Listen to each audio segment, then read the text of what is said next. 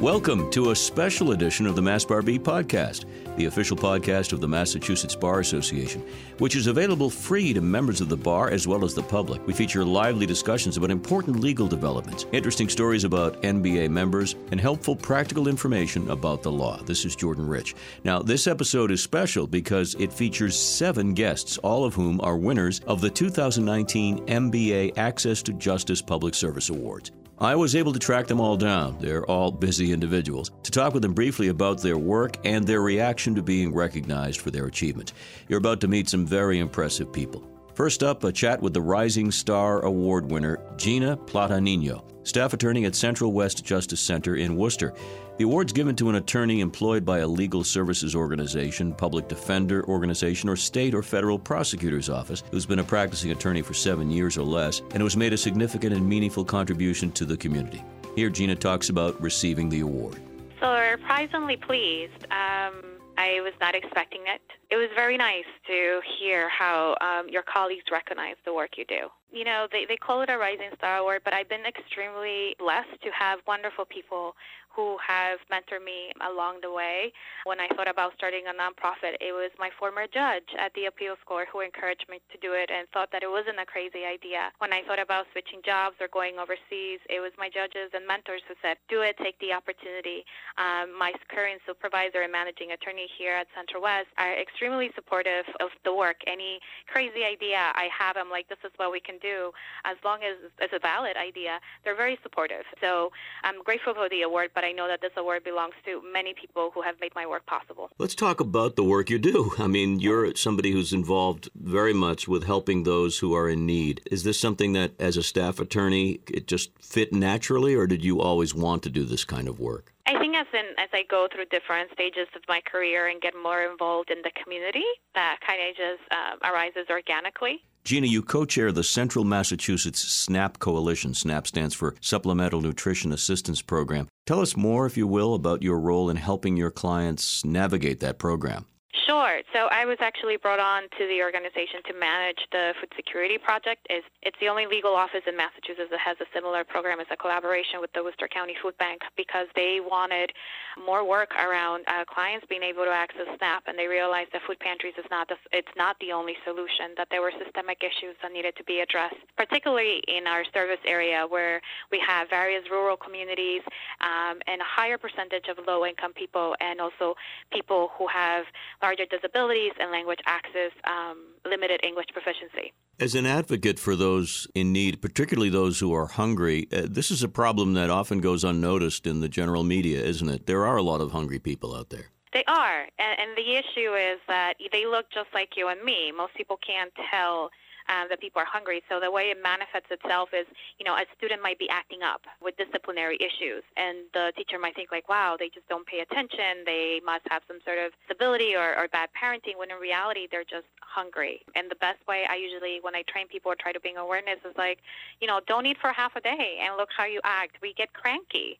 Try living like that mm. uh, seven days a week.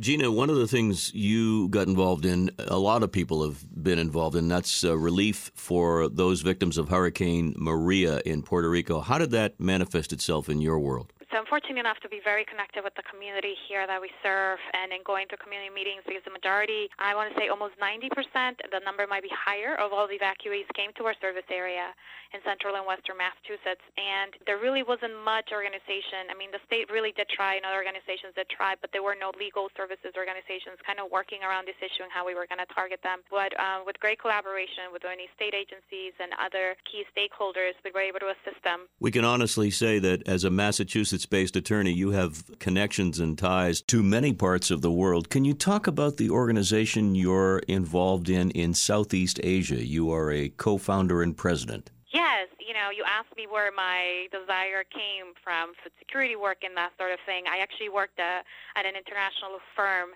and as I worked there, I was doing corporate work, but realized a lot of work that I did was land acquisition from uh, certain villagers to sell to foreign governments and realized that the people were left without any sort of recourse. Um, there was a high poverty area, but there's no systems in place like in the U.S. to help the people.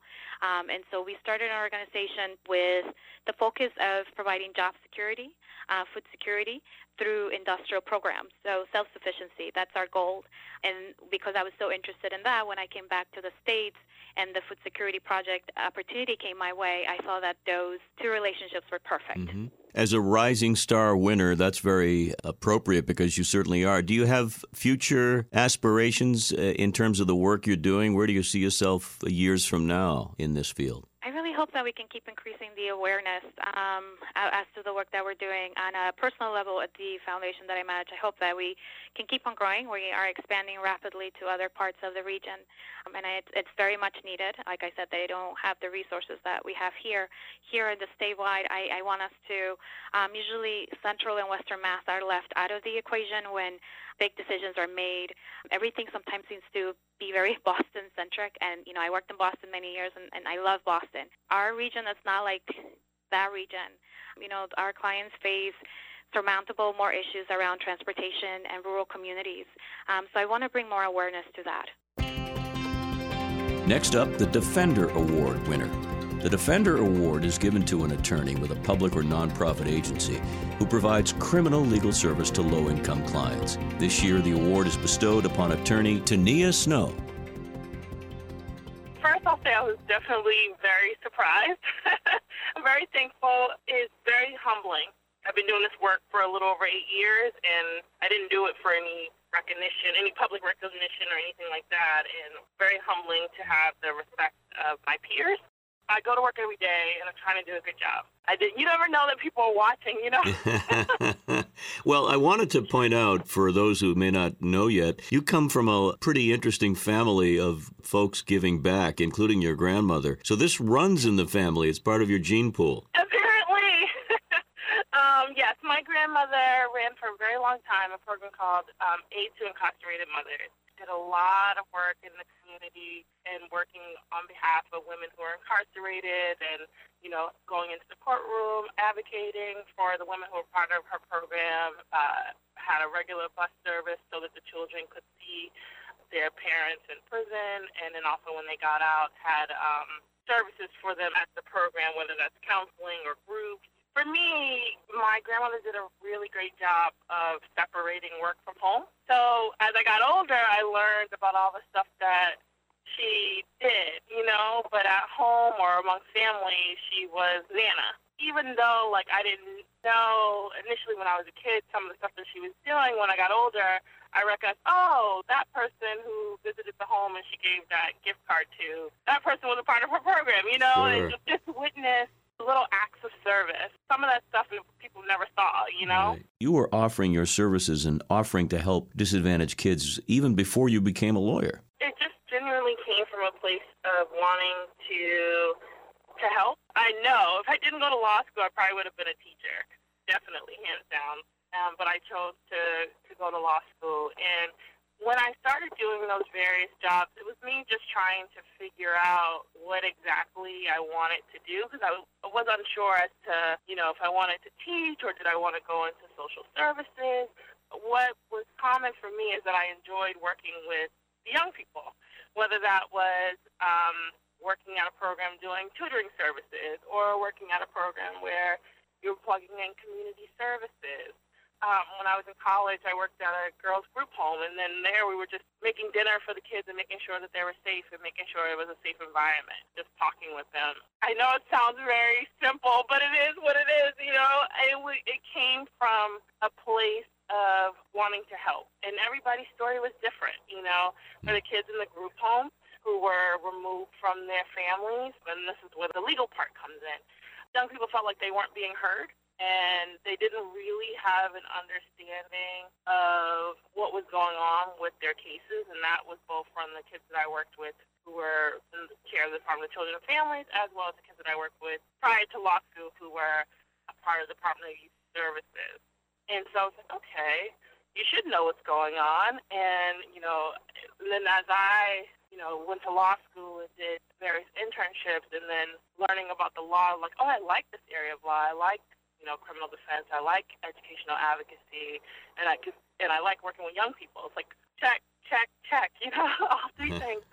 Uh, you really learn as you continue to do the work how really effective counsel has the ability to change the trajectory of an individual's life it can also impact, you know, their families as well as their communities. Just one more thing I'd love you to comment on, and there was so much that we could have you discuss here with us, but your role as president of the Massachusetts Black Women Attorneys Organization and what that role entails and what the goal is as president. Please inform us. My role as a, so I've been a part of um, the Massachusetts Black Women's Attorneys for the last um, four years and um, it has been a fantastic um, experience for me to connect with other women attorneys who in, in the state of Massachusetts who are leaders, not just leaders, but people who want who are together, you know, for a sense of community and support of one another.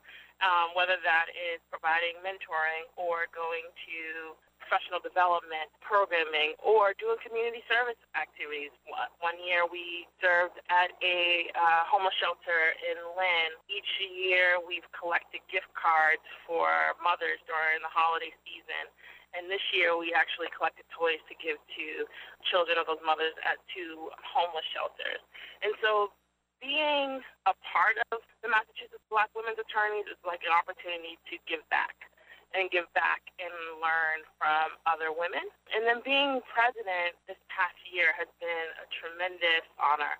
We just recently had our annual um, Ida B. Wells Tea, where we highlight women in the community who represent the spirit of Ida B. Wells. And this year we had the pleasure of honoring Desiree Rawls Morrison, Don Perry, Rachael Rollins, and it was just a fantastic event in which we gathered together. There were about 140 people in this room at the Mandarin, all there to not just learn from each other, but to hear from the speakers and, and also get to know new people in the community. There were judges and law students and lawyers from the public and private sector. And for for some, it's like I'm not alone in this big wide world, big legal community. It's definitely letting women know that you know you're seen and that you're heard and that we're here for you. The 2019 Prosecutor Award is for a state or federal prosecutor who has distinguished himself or herself in public service and commitment to justice. That's certainly the case with this year's winner. Meet Adrian Bispham, West Roxbury District Court Supervisor of the Suffolk County's DA office. First, I got his reaction to receiving the award. Well, I mean, first it was very surprising. The first major award that I've uh, won from a bar association. You know, I was humbled by it. I kind of do the work that I do and have been doing it for so long. I do it because I believe in it, because it's fulfilling to me, because I think it's the right thing to do and you know I'm blessed to be able to you know wake up every day and have a job that I enjoy and I'm challenged by and that I feel you know helps the community. So to be able to be recognized essentially for doing something that I love. It's an amazing thing to be uh, the one to uh, receive the award this year. Uh, means a lot to me. Adrian, would you share with us your thoughts on prosecutorial discretion and how important that is to you when trying cases? I mean, I, I look at every case, every situation individually, and I, and I think that every case brings with it its own circumstances. Every person has a different story to tell defined just by either their record or particular incident that occurred. And, you know, I, I strongly believe, and I try to impart this to the attorneys that I work with and supervise, that nobody is, you know, what they've done on their worst day or the biggest mistake that they've made or the case that we see before them.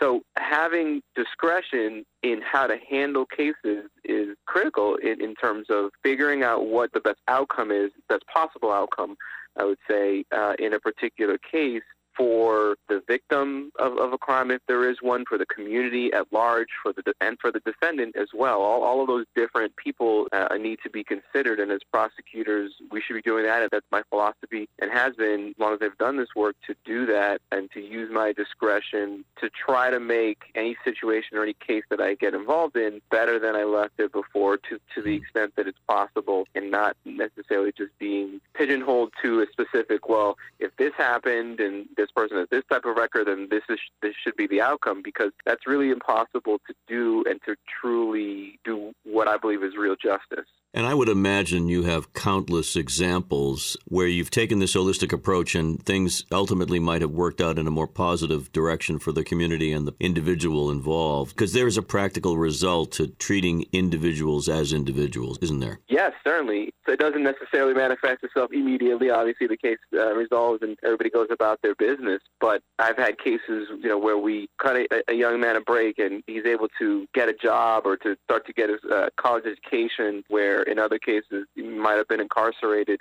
you know, able to find a home and do something productive with his life and for the community. That's a benefit that wouldn't be gained just by sending that person to jail. I've had victims and defendants sit down with their attorneys and, and people from our office to talk about what happened and to do things in a more uh, restorative justice oriented mindset and really see people come to a better understanding of why somebody did something, where somebody's coming from, how a harm, you know, a harm or crime impacted the other individual, and they again leave with a, a greater understanding of each other and, and feel better and more whole process. A lot of times, the criminal justice system is so loaded down with so many cases. It's all about resolving cases, moving things along the docket, and, and sometimes it's hard to slow things down and to take time to really do that. And, and I personally try to make sure that I do that because it really does help to have everybody leave and walk away with better understanding and feeling like their voices were heard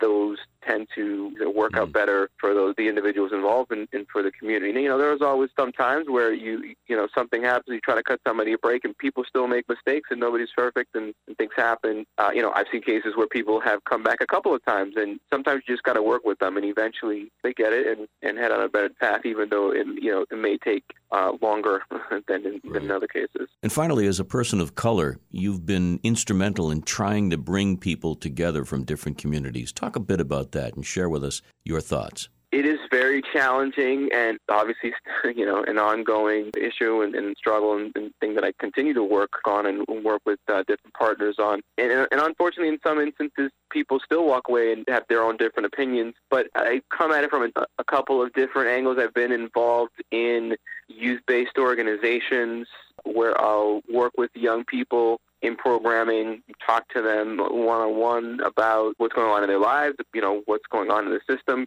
and, and try to explain it one on one. I've been involved and worked with the Mass Black Lawyers Association to hold Know Your Rights panels where we invite the community. We've done uh, a number where we've had uh, young people in the community, also where we had we've had just adults and all people in the community to really just a go over a lot of the kind of the various different scenarios and things that people might see, uh, and then b just you know open forum to answer questions to educate them on what the laws are, what their rights are, um, how the system works, and you know how they can most best navigate it if they come into contact with it, uh, and even just you know as simple as being in court and and listening to uh, defendant family uh, or parents asking questions to each other about a case or charges, you know, and the defense attorney not being there yet and going up to them and and talking to them and saying, hey, this is what's happening and this is what these charges mean and this is how this person can be charged with this or, or, or that. It's a huge process, scary process, and I think that especially as lawyers, we all take it for granted because we know it and we work in it and it makes sense to us. But when you listen to the community on the other side, it's not as well understood.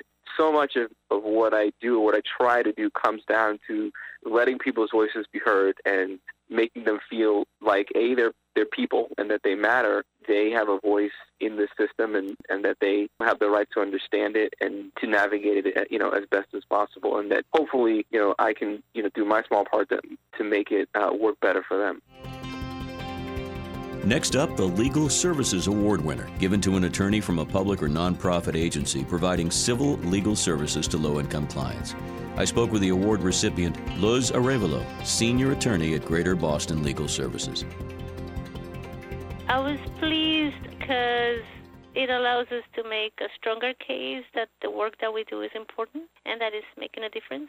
And that, I know that sounds cliche, but when we have to go to uh, either private foundations or uh, the lawyers, private attorneys, or the state house and explain what we do, I mean, we have our stories and all that. But if they see, hey, you know, the peers also recognize this, there must be something here. Personally, I was kind of surprised uh, you know, I've been doing this for close to 20 years, and it's really client by client by client that that we measure. If I mean, that's what I like about it. The folks see that somebody's on their side. They were able to resolve what seemed to be a pretty bad situation for them. Talk a little bit, if you will, about the work you do, in particularly in the tax and employment area, and give us a little sense as to what you're doing. The main work that we do is assist clients who have tax problems. What sort of problems? Well, I didn't get my refund, or I'm being audited because I claimed the earned income credit, and I am not sure where to start to pile my proof that my kids are my children and that they live with me, etc. When folks have um, situations where they haven't filed their returns for a number of years and now they want to come clean because they need to travel and they may not get a passport or because their kid is about to go to college and they need to, to show some proof of income. Now they need to have something to show that they are good citizens. The standard in our country for somebody who wants to become a, a green card holder or a citizen is have you filed your taxes because that makes you a person of good moral character. That's what we help them to do. And then there are folks who, under the law, should have remedies that don't exist yet. So, for example, victims of domestic violence who cannot file a joint return, they're trying to get away from their spouse. And because they're not filing together, they're going to lose um, tax credits, money that would help for them to get a fresh start, to have their kids be able to, uh, you know, to get something for Christmas, that sort of thing. I mean, it's work where a client receives a letter from the IRS and they just get scared. They're thinking, I'm going to go to jail, I'm not going to be able to see my kids, what's going on? It takes an emotional toll on people. Being able to show that they actually worked and earned their money, but because they had to work classified as independent contractors instead of employees.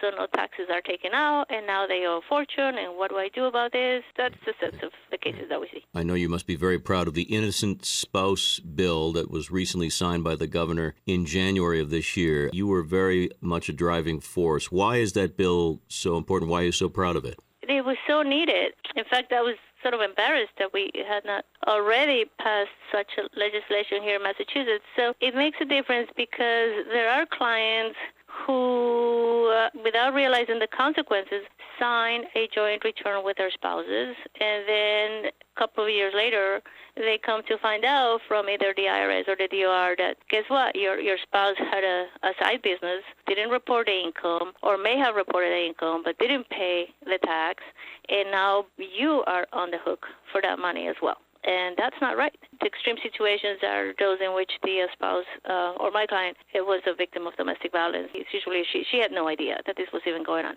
To add insult to injury, not only am I being abused by this person, but now I have to pay a tax that he should have paid all along.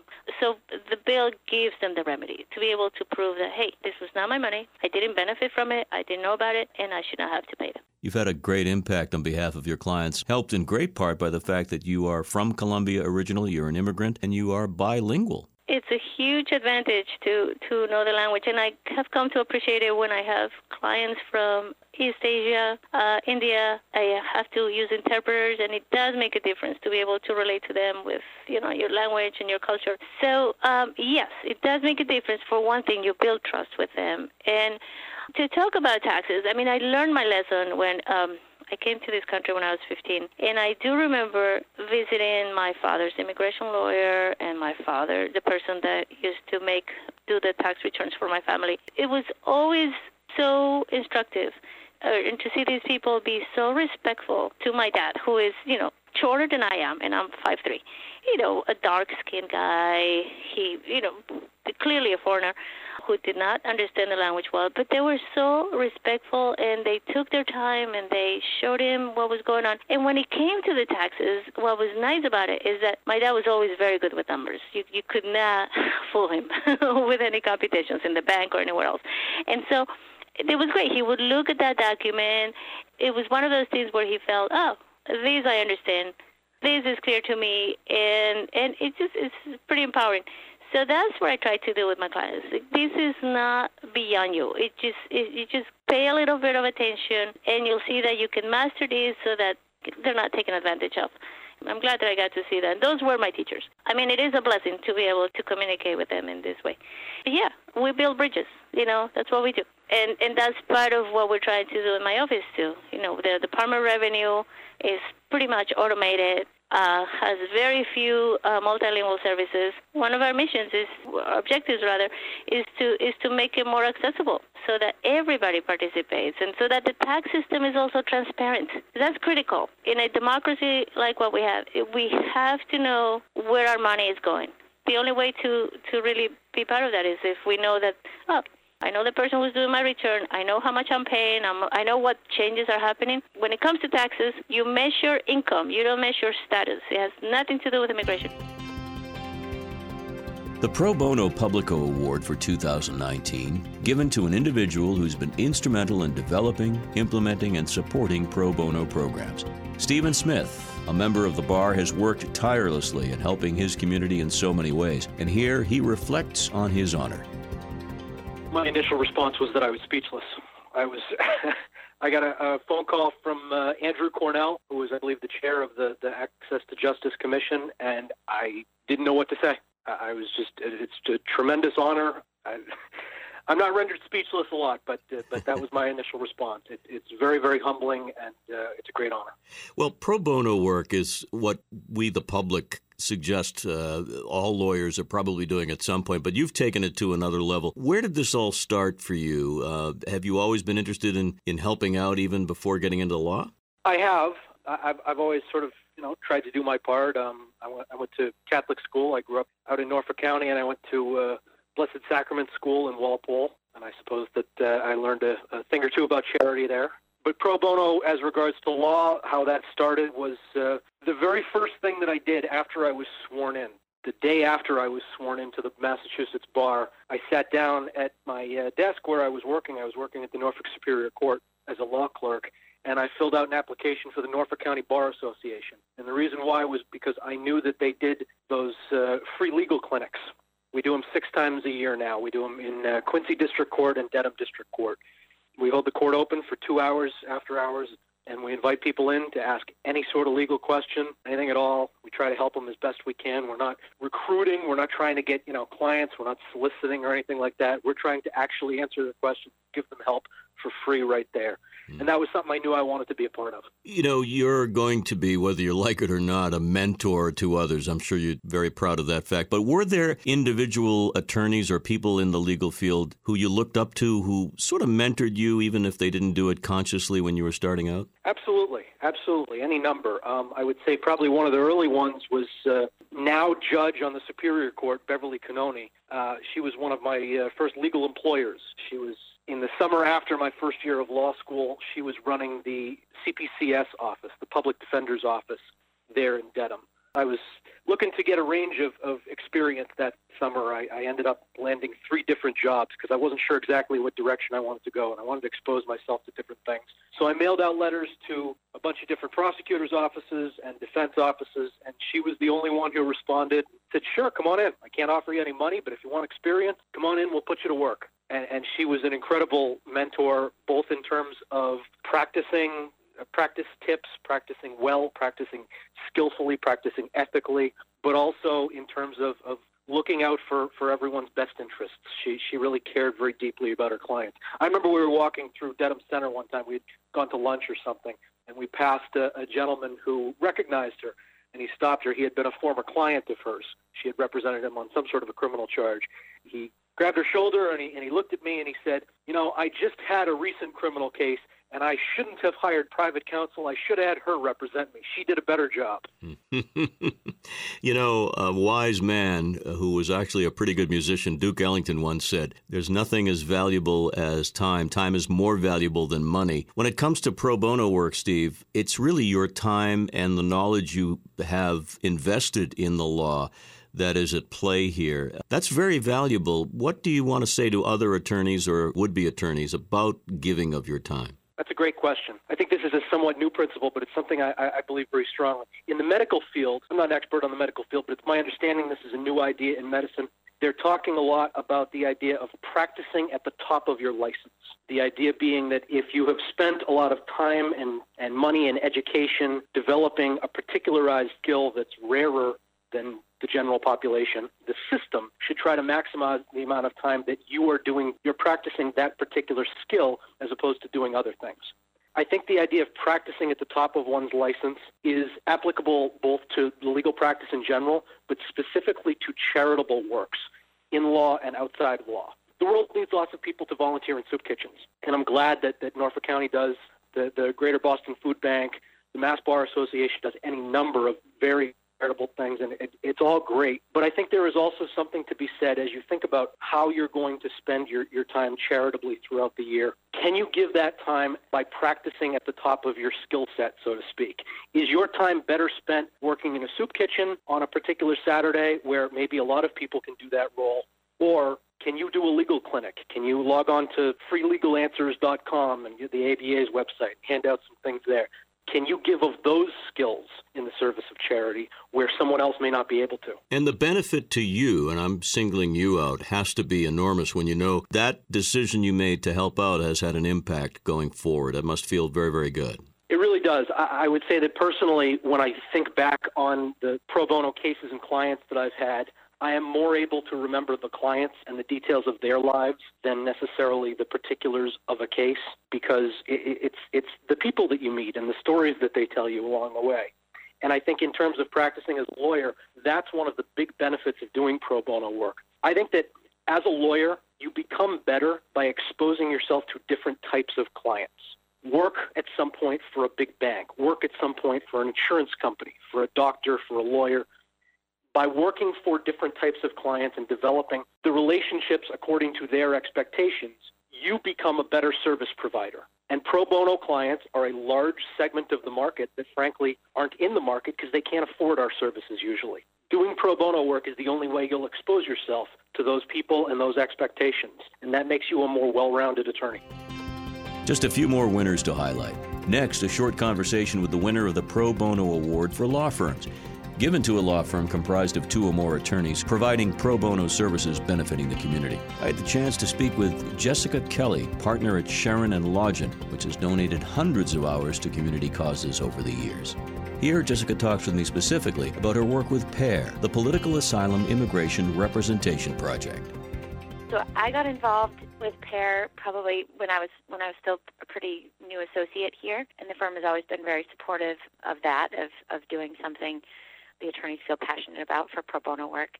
And um, PAIR makes it very easy to do immigration cases, even if you're not an immigration lawyer. So what they do is they they um, meet the clients um, in the first instance, sort of screen their cases, and then try to find um, lawyers at firms in the city who can then take the case on through hearing or interviews um, on a pro bono basis, and they give you the, all the tools that you need to do that. It's not incredibly complicated. Um, you obviously need to use your advocacy skills to put together your client's story and um, be able to fill out forms. But other than that, it's it's it's not that complicated. And, and if you need help at any point, the PAIR staff attorneys are there to help you. Um, and even to review work before you file anything with the court. Now, the firm has helped many people. Do you have an example, a first name only, of a case that might come to mind?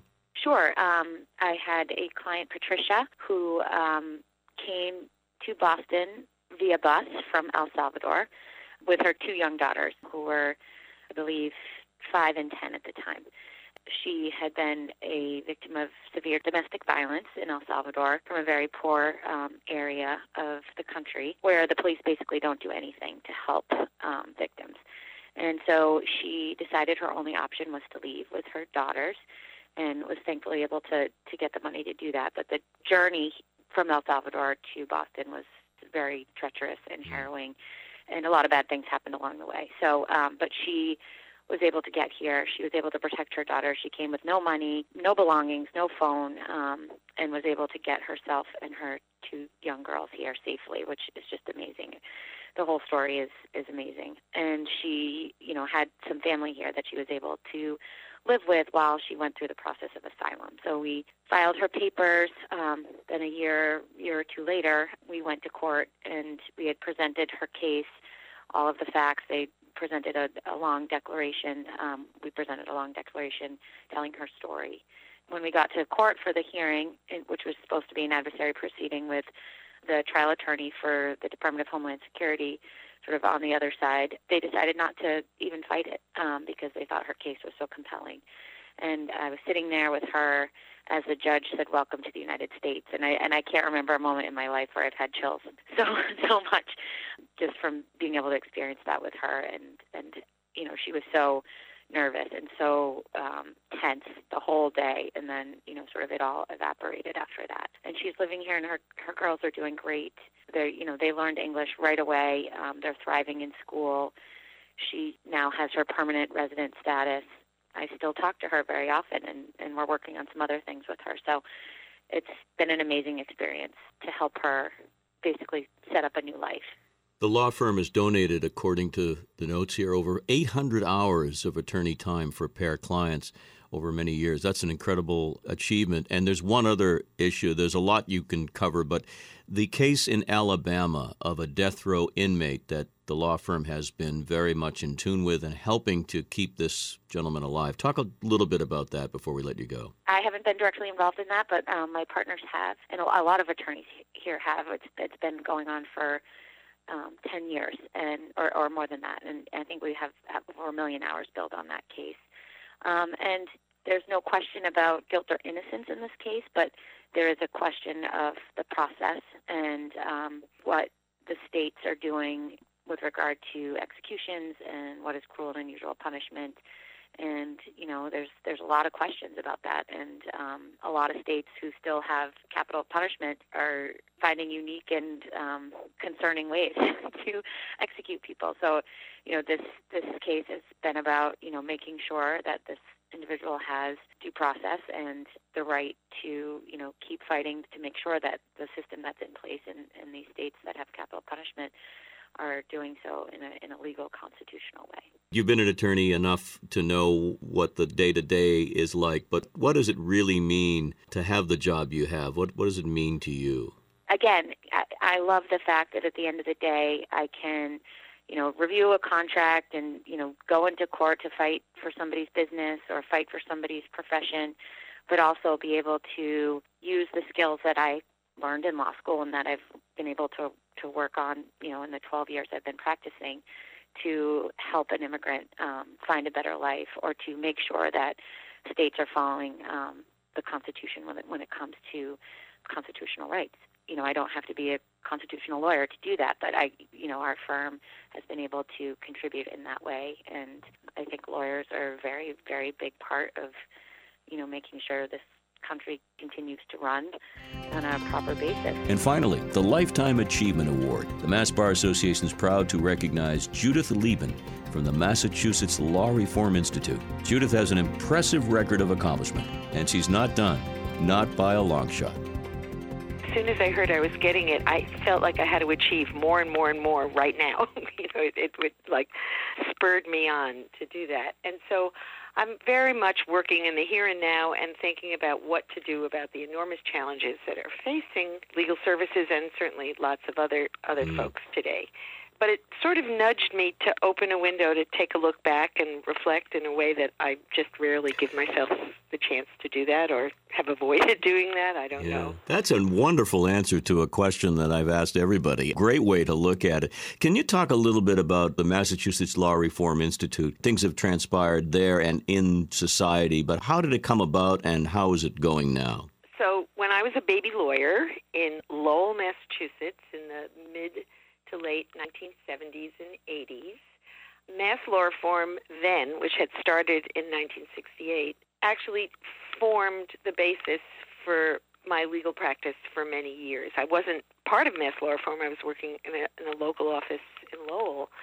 But what happened in those years, in just one field, in housing, they did this in lots of ways, is that Mass Law Reform and partners created whole new revolutionary ways of creating rights and opportunities for poor people in the housing field. Things that are taken as as like just regular part of our legal landscape now were absolutely exotic and revolutionary in those times. So for the, the new lawyers who came in, we said, "Oh my gosh, we have all these new tools that you amazingly achieved for us, you, Mass Law Reform, and others. I mean, but they were the critical group."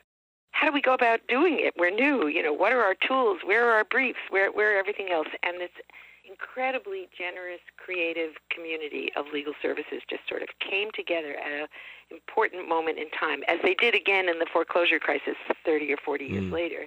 I looked back, and first I got depressed. and I said, This glass is so half empty because the more things change, the more they stay the same. You know, we still live in a starkly racially and economically segregated state. Wealth and income are more unequal than ever. Terribly unmet needs for housing, and um, even then, I remember MLRI was litigating gentrification cases when Copley Place was being developed in the early 1980s. And then I tried to reflect a little bit about, and I filled the glass up a little bit, you know, and said, well, what's good? What's changed? And it's this groundbreaking legal work that's a really good example. So I could give you one example if that's useful. Please. Okay. And this is just one of a gazillion in the 1970s and 80s, as I said, Mass Law Reform led this fight for getting new legal tools in the legislature and in the courts. And the district court, because there were no housing courts then, could not really quite grasp world had turned a little bit upside down. It was very hard to convince them that a lease was a contract, that tenants had a right to get what they bargained for, that there was a warranty of habitability, there were defenses, security deposits belonged to tenants. All these things were essentially imprinted in law by Mass Law Reform and colleagues, that landlords couldn't retaliate against tenants, court fees could be waived for low income people. This was all kind of being developed. And they taught us again how to make those things real. That's one of the things that Mass Law Reform did. And I feel like it, it's recapitulated itself a little bit when you think about the foreclosure crisis. In this state, we don't have what's called a judicial foreclosure state. You know, so when you're being foreclosed, you don't go to court and challenge it. But it all comes down to evictions, which is tenants and homeowners in foreclosed property eventually end up in eviction court. And we have developed the most far-reaching and productive set of laws and appellate cases of any other place in the country. And this is, again, an incredible group effort on the part of legal services and friends and community organizations for sure. And in order to do that, we kind of built off of what we had created and worked on 30 or 40 years before. Judith, your passions run high when it comes to housing issues. You've been working hard to help people when it comes to eviction, and a lot has changed over the years, hasn't it? Just on this issue of eviction, way back then in Lowell, if I lost a case, and we all lose cases, it was bad, but whoever my client was could go right out and rent another home in about a minute. And it didn't cost too much, and there was no database that put that person's name on the database so that uh, no landlord could then just immediately they wouldn't wouldn't get blacklisted.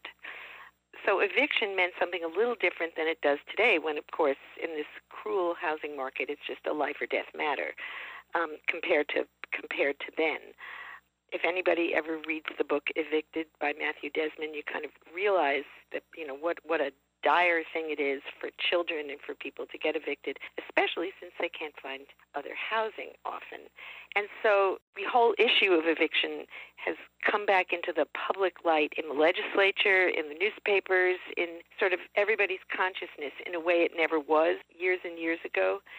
So, based again on, on things that were done so long ago, we get to continue fighting for more tenant protections in court and legislatures, including all the new things we're fighting for now right to counsel, perhaps rent control, and other things that could obviously alleviate this terrible problem. So, there's a lot to do, and over the years, I'm really proud to be part of that effort.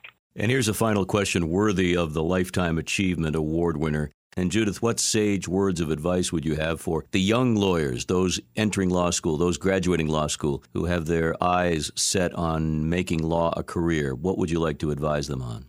This is what I tell the young lawyers in our office. I have one project that I worked on, and it's been 20 years. but the truth is, you can make progress with each step along the way. You might not, you know, upset the entire apple cart or build a new apple cart, whatever the phrase is but it's satisfying. Like the work that I look back on talking to you about, it's layered. It's all layered. There's a big burst, and then everyone slowly implements that burst. And then there's another burst. And then it might be a slower and more kind of gradual process, case by case, issue by issue, to make it work, um, and community organization by community organization, because it works when folks on the ground are implementing these things. Of course, nothing happens immediately, although I could give you one example in which that's not true, real quick. We were the sort of leaders, Mass Law Reform was the, beginning leader first in the movement to protect tenants in foreclosure during the last foreclosure crisis, which is still with us today, big foreclosure crisis in 2008, 2009. And we testified in Congress and got so much publicity that in the week of an eye, Congress passed a law, and that doesn't happen, as you know. Certainly not now, even even then. And Congress passed a law called Protecting Tenants and Foreclosure. That was unusual that you could do something and something happened so quickly, but it's because everybody recognized they were in a crisis and obviously we fail sometimes too. We do, we don't get what we need, but I do think it's this kind of an accretion. You layer on and you layer on and you layer on, and then at some point those layers move forward really quickly, and then you might have to layer and layer again. My thanks to all who joined me. The awards will be formally presented at the 2019 Massachusetts Bar Association Annual Dinner in May. The MBA Spotlight is proud to have highlighted our winners here, and we look forward to hearing more about them and other public service minded attorneys in the future. You've been listening to the Mass Bar Beat podcast, available free at massbar.org and downloadable on most popular podcast platforms, including iTunes, SoundCloud, Google Play Music, and more. Remember, if you're a consumer in need of legal help, contact the Mass Bar Association's Lawyer Referral Service. Call 866 627 7577. That's 866 627 7577. Or visit masslawhelp.com. Let us connect you to a lawyer today. Mass Bar Beat, produced by the Massachusetts Bar Association.